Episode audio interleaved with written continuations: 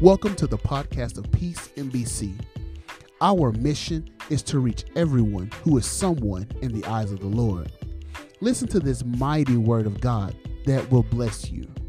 We hope you are touched and blessed by this podcast.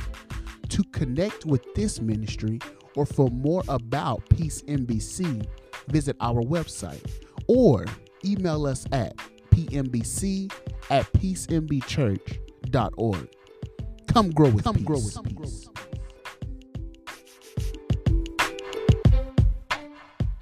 We're going to jump right into the word this morning. Our text is coming from the book of Proverbs, Proverbs 15 and 1. Proverbs 15 and 1. Proverbs 15 and 1.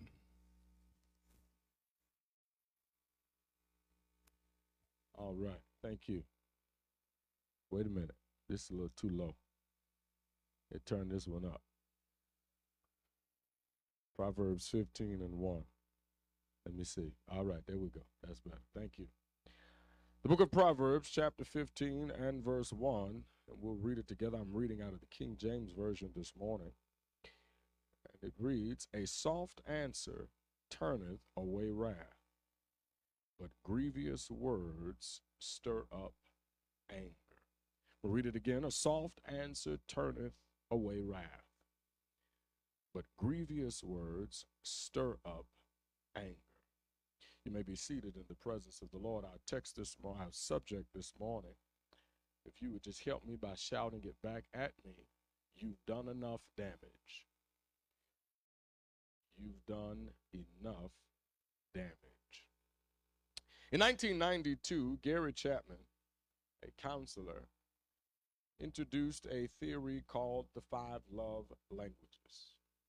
Chapman, who uh, met with many couples, found uh, that that there were some issues with feeling loved, despite people feeling like their partners were doing everything that they could. There was just some love missing. He found that these patterns arose whenever people talked about what they wanted from their partners. And those five things that he identified were number one, words of affirmation, quality time, physical touch, acts of service, and receiving gifts. In 2018, he conducted a survey to try to determine which one of these love languages was the most popular. What he found was that both men and women said that quality time is most important. And I believe that all of us would agree. We love spending time with people. Whether it's our family, whether it's our loved one, we like spending time.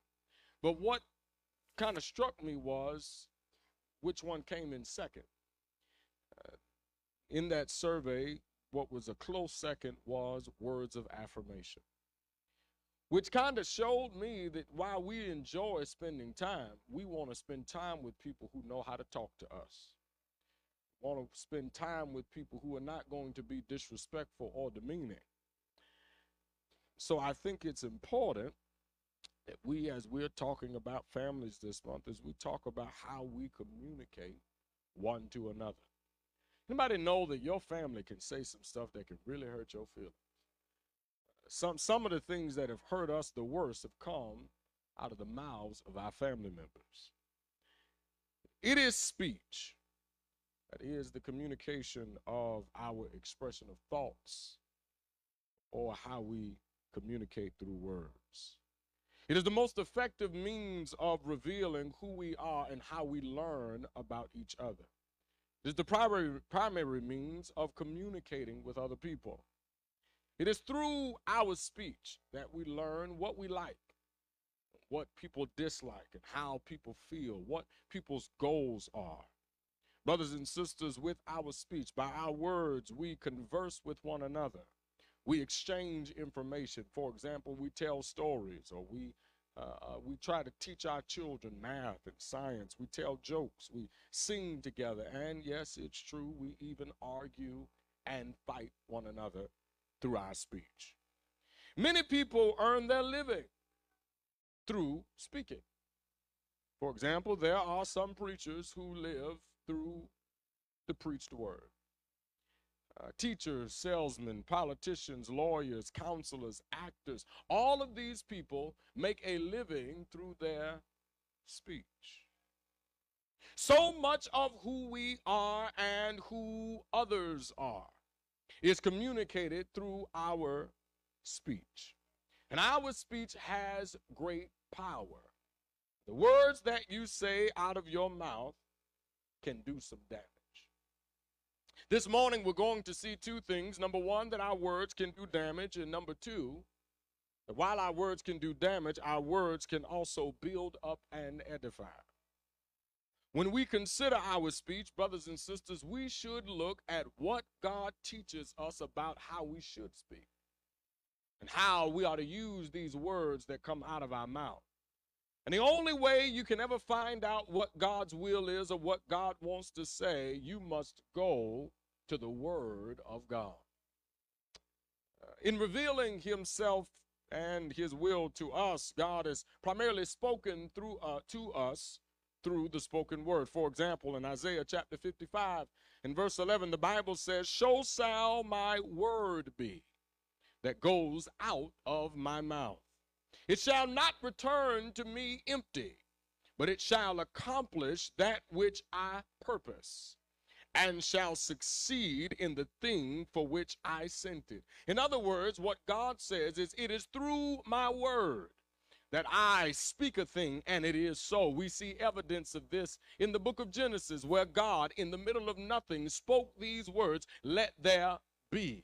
And upon his speaking, there were things. There was light, there was earth, there was sea, there was darkness in the absence. God has been speaking to man since creation in the garden. When Adam and Eve were in the garden, he spoke to them. He gave them instructions on how to be obedient. In Genesis chapter 2, verses 16 and 17, the Bible says, And the Lord God commanded, this is speaking, He commanded the man, saying, You may surely eat of every tree of the garden, but of the tree of the knowledge of good and evil you shall not eat. For in the day that you eat of it, you shall surely die. This is just another example of God speaking to you and I. God has also spoken to us about how blessed we are all throughout the Bible. For example, in Proverbs chapter 10 and verse 22, the Bible says, The blessing of the Lord makes rich and adds no sorrow with it. In Jeremiah chapter 17 and verse 7, it says, Blessed is the man who trusts in the Lord, whose trust is the Lord.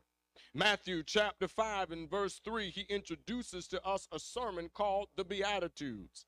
And in these Beatitudes, he tells us how you can be blessed. He says, Blessed are the poor in spirit, for theirs is the kingdom of heaven. Blessed are those who mourn, for they shall be comforted. Blessed are the meek, for they shall inherit the earth. Blessed are those who hunger and thirst for righteousness, for they shall be satisfied.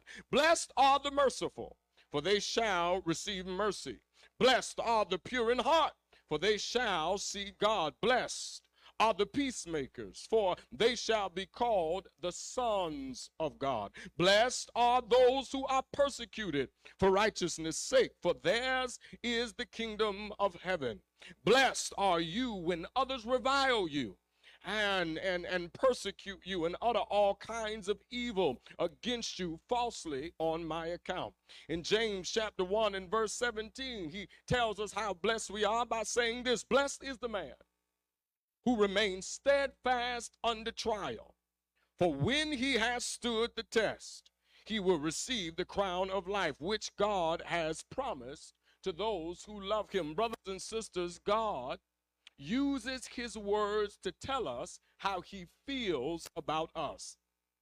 And in the same way that God speaks to us through word, we speak to each other through Word, speech, brothers and sisters, is a basic component of human life. Speech is crucial for our interactions and relationships. Our words can shape how others perceive us, and it can also influence their behavior. Uh, you may not agree with that, but all of us can go back to school and remember it was I got in trouble because that one friend told me to do this. And then our mothers and our fathers would say, You can't listen to what everybody tells you to do. Ah, we were influenced by their words. Brothers and sisters, if we understand the impact of our words, we can enhance our personal and professional lives. Your life will get better if you understand just how important your words are. In many of our conversations, we exchange information in a straightforward and matter of fact way. We have, a, we have this way of where we just say things as if it's fact. For example, we may be teaching a subject matter or selling some product or service or talking about weather in sports, and sports is the worst one because anytime we talk about sports, everybody think they're right. My team is the best team. Yeah, we, we, we, we fight over whose team. If it's Alabama, if it's Tennessee, if it's Georgia, if it's Kentucky, we will fight you if you say the wrong thing about the wrong team. Don't tell us that this team is better than mine. You, those are fighting words. And it all comes because we speak in such a matter of fact way. No matter the conversation, God instructs us we should be kind and we should be honest.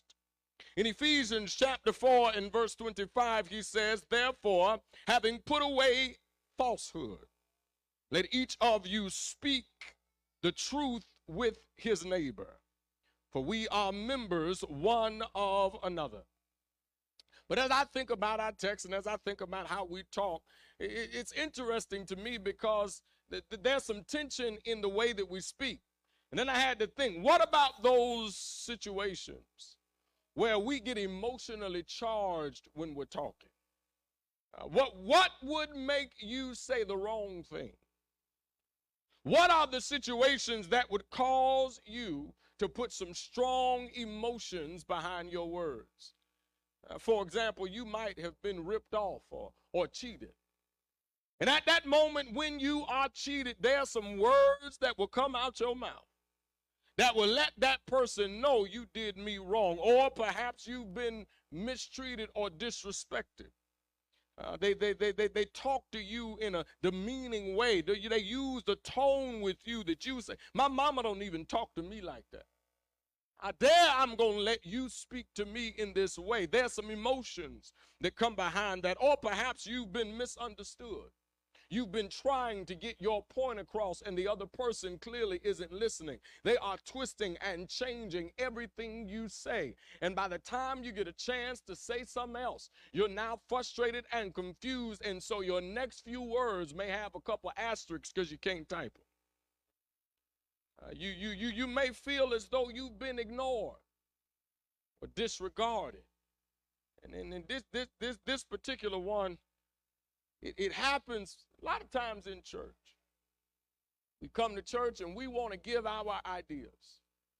And the minute our ideas or our perspective is not accepted, you know, we good Baptist folks, we don't we don't always push back. We just wait till the next church conference. We find a good voting block of people. And we say they didn't accept my idea the last time. But this time right here, I'm going to make sure I have a enough people to make sure they accept what I'm thinking. There are some emotionally charged moments that we encounter. Uh, some of us have some things to say when we feel rejected at work. You've put your time in on the job. You've come in early and you've stayed late. You've labored for this job only for them to talk to you as though you're just another person. And so now you're frustrated. You, you, I'm gonna tell them how I feel. I'm gonna, I'm gonna show them that they can't treat me this way. Brothers and sisters, the Bible says that how we respond matters more than what we're actually trying to say. Uh, you can win a lot of battles if you respond the right way. These situations can lead us to become angry, resentful, and bitter. But if, but if we really look at it, they, they, will, they will give us a choice. In every situation, you have a choice to make. You can either be negative or, or you know, the same energy you give me, I'm going to give you. Or you can choose to be the bigger person. In other words, you can choose to be godly or you can choose to be fleshly. You can either choose that God's going to fight on your behalf, that God's going to protect your reputation. Or you can decide, like we talked about last week, I'm going to take matters in my own hands because God can't say this one like I can. You, you, you, you, you, you, you decide in your mind, I'm going to make sure I give them a hard answer. But Solomon says in this verse, he says, a soft answer turns away wrath. But harsh, but a harsh word stirs up anger. Here, Solomon is, he gives us one of his most valuable proverbs. One of the most valuable lessons we can learn if we remember this rule. You can handle every difficult situation in a different way. And I believe that if everybody practiced this rule, we'd have a lot more peace.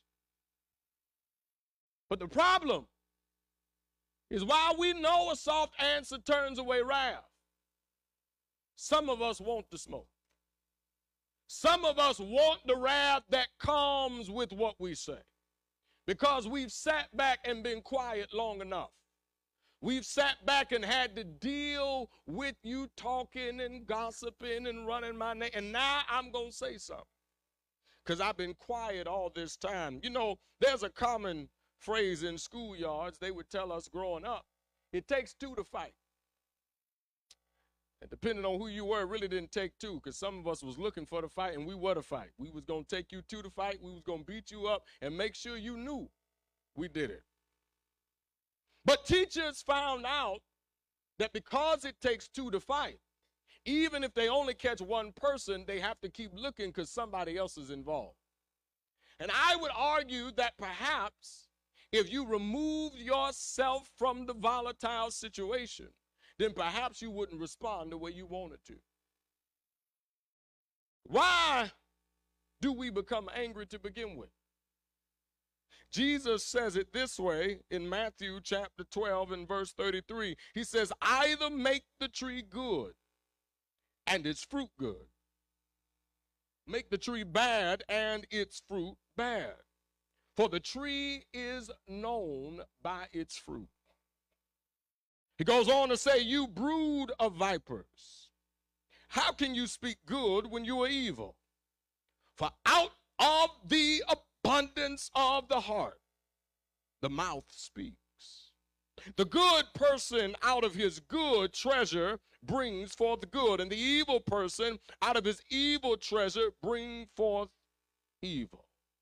In Matthew chapter 15 and verse 18, he says it this way But what comes out of the mouth proceeds from the heart, and this defiles a person. For out of the mouth comes evil thoughts, murder, adultery, sexual immorality, theft, false witness, and slander. These are what defile a person. In other words, what Jesus is trying to let us know is that the words that you say are not invoked by somebody else, but when you speak to somebody in a rude or disrespectful way, it's coming from your heart. Brothers and sisters, our words, our speech, it all begins in our heart. For example, when you bump a glass that's filled to the brim with water, what spills out of it? So that means that if I push a cup that has water and water comes out, the water was on the inside. So if I push the wrong button and you cuss me out, that means that the cussing was on the inside. If you are rude to me because I didn't say something the right way, that means that rudeness was on the inside. Therefore, the question that you have to ask yourself is what kind of water fills my heart? Is it sweet or is it salty? Because whatever fills your heart is exactly what will spill out when you run into a difficult moment. James also teaches us this same truth in James chapter 4 verses 1 through 3, he says, What causes quarrels and what causes fights among you? Is it not this that your passions are at war within you? You desire and do not have, so you murder. You covet and cannot obtain, so you fight and quarrel. You do not have because you do not ask. You ask and do not receive because you ask wrongly to spend it on your own passions. Speech, brothers and sisters, is a heart issue. The problem that we have is some of us have spent our whole lives talking to people however we wanted. We spent our whole lives telling people off. We've been known to be the one who's going to speak up and tell it like it is. But can you just nudge your neighbor and say, You've done enough damage? You've, you've done enough damage. You've talked to too many people this way. You done cussed too many folk out. You done told too many folk off. Now, you may rationalize your harsh speech. You may try to say, well, you know, Pastor, it ain't really that. I ain't a mean person, but you know, I'm just tired of folk. I'm tired of having to go through this. I'm burnt out. I, I, got a lot of stuff going. Y'all know what we do. We start rationalizing, justifying why it is okay to damage and harm other people. We say things like they don't know no better, so I got to talk it into. You might even believe that you're just trying to achieve some righteous goal, but other people just ain't getting with you. I'm trying to get us to where we need to go. And if I got to talk to you, however I got to talk to you, that's how I got, we've got to do better. And James speaks to this lame excuse. He says in James chapter 1, verse 19 and 20, he says, Know this, my beloved brothers. Let every person be quick to hear, slow to speak, slow to anger. For the anger of man does not produce the righteousness of God. You cannot be called a child of God and everything about you is angry. You cannot consider yourself a peacemaker when all you do is raise hell. You cannot consider yourself a godly child when whenever conflict comes, you're the first one to run to the fight.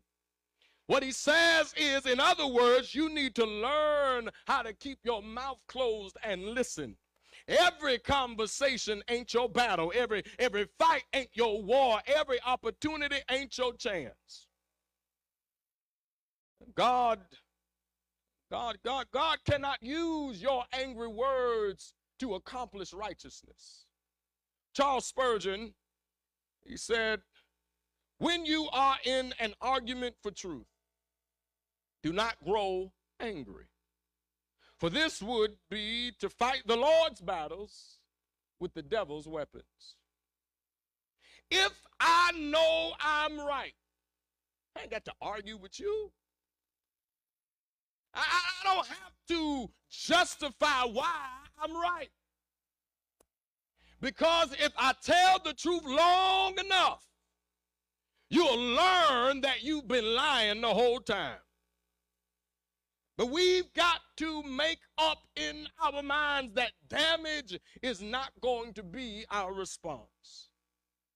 And so here now we are in this situation. We are frustrated. We are angry. We are even hurt. I've learned that hurt people hurt people. Your own words, and here's the problem. We we we say that hurt people hurt people, but can I be honest? Hurt people hurt themselves. When you are hurting, you operate and you move in a way that does damage to yourself. Because when you hurt, you make mistakes. You say things you don't mean, and oftentimes you can't fix it. Not only do you hurt yourself, but you can damage the soul of others. Proverbs chapter 4 and verse 15, the Bible says, A gentle tongue is a tree of life, but perverseness, in it breaks the spirit. Your words can damage your relationship with people whom are closest to you. I've talked a lot about angry speech. But I want you to know lying and gossiping and slandering and complaining and grumbling are all examples of sinful speech. Uh, we, we, we, we have this way about us that whenever we are angry, we're going to say whatever we're going to say. But what does God say to us about how we ought to speak? Well, in Proverbs chapter 15 and verse 1, he gives us an answer. He says, A soft answer turns away wrath, but a harsh word turns, spurs, stirs up anger. In verse 18, he says, A hot tempered man stirs up strife, but he who is slow to anger quiets contention. In Proverbs 15 and 26, he says, The thoughts of the wicked are an abomination to the Lord, but gracious words are pure. In verse 33, he says, The fear of the Lord is instruction in wisdom, and humility comes before honor. Uh, brothers and sisters, I just stood today to tell you you've done enough damage. You've hurt enough people. But now we've got to look a little bit further about how God says that we are to speak to one another, and how our words ought to edify each other. Now, we've talked, we've looked through this chapter, and yes, the Bible says we're to give a gentle answer, and it says we ought to be slow to anger, and that our words should be pure. But can I just add a few verses to this? In verse 23, it says, To make an apt answer is a joy to a man, and a word in season, how good it is.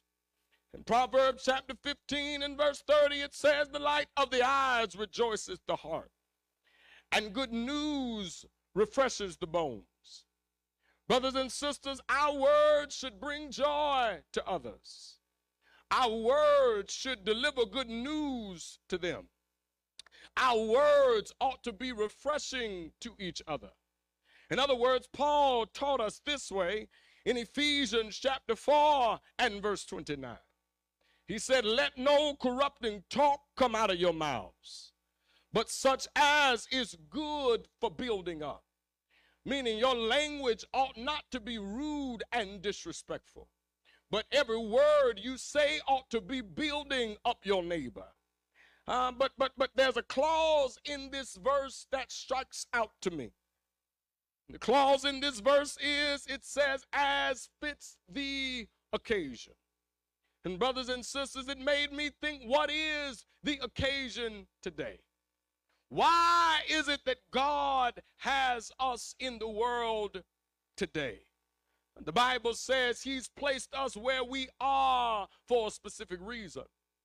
And I don't believe God sent us here just to fuss and complain and moan to other people. But I believe that the reason we are alive is because God has a purpose for our lives.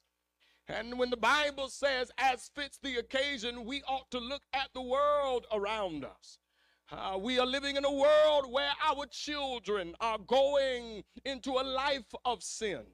Uh, there are children who are addicted to drugs. Our men are going to prison. Our women are being captured by the world. What is it that God would have us to say? What speech would fit the occasion? When the world is full of sin, when families are broken and people have beef, what words should I speak? The Bible says to us that God's will is that we would use our words to encourage, to instruct, and to edify others. God has called us to speak to the lost. And that's the problem. We do more speaking. We do more speaking about our feelings. But how many of us take the moments that we have to use these words to evangelize the world? How often do we sit down our children and go through the Bible with them? It's one thing to tell your child, y'all know we used to have them little nice prayers. Now I lay me down to sleep. But can I be honest? Now I lay me down to sleep ain't gonna get you through. You gotta know how to talk to God. Got to know what the Bible says, and oftentimes you've got to tell the Bible, quote the Bible back to God. Now, God, you said I'd be the lender and not the borrower. You said I'd be above and not beneath. You said that I can do all things through Christ that strengtheneth me. And so we've got to make sure that our words fit the occasion. But Jesus, he, he, he wants us to tell the world that he is the Son of God. He wants us to tell the world that he took on flesh and he became a man. And that he died, and through his death, he removed that there is salvation in no one else. For there's no other name whereby we must be saved. Matthew chapter 28 and 19 says, Therefore go and make disciples of all the nations, baptizing them in the name of the Father and of the Son and of the Holy Spirit. Jesus says, Now therefore, since you are working under my authority, you ought to go. I'm almost finished. It says this could be this could be one of the most misunderstanding misunderstood sayings in the Bible. This word go here literally means going. So instead of therefore go, which really implies that you're taking a special trip, and this is the problem. Oftentimes we feel like there has to be a special reason as to why we talk about God. If it's not a, if it's not church day, we don't talk about God. If if we're not going on a mission trip, we don't talk about God. If if we don't feel like people aren't saved, we don't talk about God. We don't talk about God with saved folk. Uh, they, we think everybody in our family go to church, we just gonna leave it alone. But how many of you know you can be in church but not saved? You, you, you, you can be in church and not living right. And so there comes a time where the word of God has to leave our lips. Jesus says, therefore, going, make disciples. That means that in our everyday interactions with one another, the words that leave our mouth ought to be about Jesus whether we're at the gas station or whether we're at work or whether we're just talking to somebody in the store, our words have to be more edifying than damaging.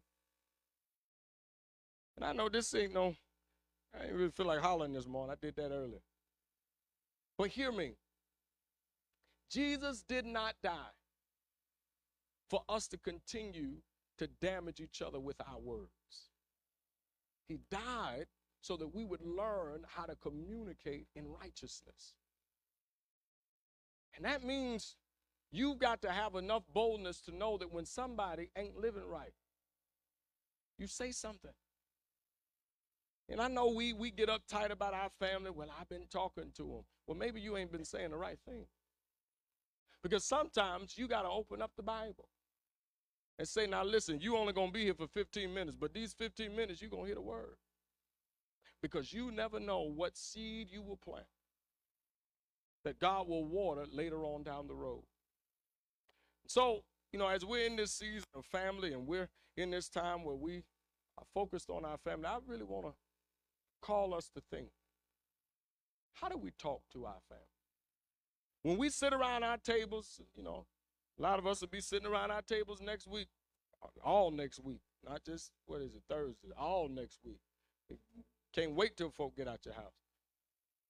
But while you're sitting down, what kind of conversations will you have? What are you going to say about God? And, I, and hear me, it has to be more than, oh, well, we give God thanks. But it has to be, do you really have a relationship with God? And sometimes you have to use the word to show people they're not really living the way they ought to be. You can't live how you want to live and lie. You can't steal. You can't cheat. You can't be disrespectful to your parents. You can't backbite and gossip. And think that God is pleased with what we're saying. Because the words you say that damage another person, they damage you. You may not see it. But there will come a day where we are all judged. And it would be a shame to think that we dress up in our Sunday's best and come to church. And we look the part. And we're going to be a good looking, burning person in heaven. So, my challenge to us is let us speak the words of Christ. Let us challenge our family to do more for the Lord. And I know they get tired of hearing it. But how many of us know that if our grandmothers and our mothers and fathers didn't continuously remind us, we'd be out of the world. But it was because we heard, listen, you need Jesus. You need the Lord. And we may not have did it right away, but one day we found ourselves crying, sitting at the front of a church. And I'm saying this because there's a lot of young men who are in danger. And we look at them and we shake our heads. But can I tell you, if you take that young man or that young woman by the hand and you sit them down and show them in the Bible, God is not pleased. You can save them. There are children right now who are throwing their entire lives away. So I want you to know your words matter. Amen. Doors of the church are now open.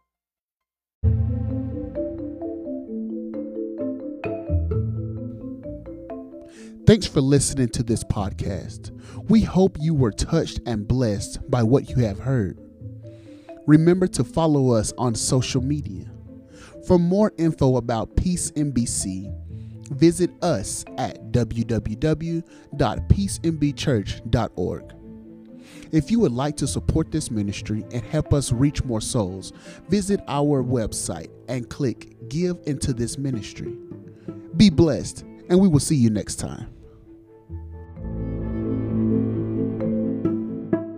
Peace MBC Podcast. Podcast.